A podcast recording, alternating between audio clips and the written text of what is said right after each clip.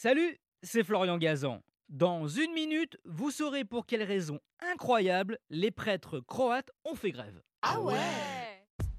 Ouais, et ça n'a rien à voir avec la religion. Enfin si, mais indirectement. Bref, je vous explique.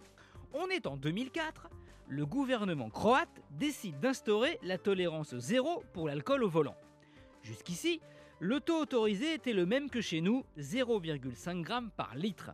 Et là, à la surprise générale, les premiers opposants à cette loi, et les plus virulents, sont les prêtres catholiques. Ah ouais? Ouais, la raison est simple. Les prêtres croates célèbrent souvent plusieurs messes par jour dans différents villages.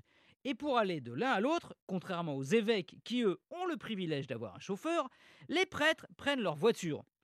Sauf qu'évidemment, à chaque cérémonie, lors du sacrement de l'Eucharistie, ils trempent leurs lèvres dans une coupe de vin de messe censée représenter le sang du Christ. Impossible d'y échapper. Et derrière, à cause de ces quelques gouttes de vin, avec ce zéro alcool au volant, ils se retrouvent hors la loi. Et avec en plus le risque d'une amende de 2 000 €. Et comme les prêtres veulent continuer à exercer, ils manifestent. Pire, ils réclament 10 millions d'euros à l'État. Ah ouais? Bah oui, pour pouvoir se payer un chauffeur et continuer à se déplacer dans leur paroisse si la loi est votée. Évidemment, ils auraient pu remplacer le vin par du jus de raisin, puisque le Vatican l'autorise en cas d'intolérance à l'alcool. Mais non, les prêtres croates tiennent à leur gorgée de vin. Dieu merci pour eux, la loi a fini par revenir à 0,5 g par litre. Et entre croire ou conduire, les religieux n'ont pas eu à choisir.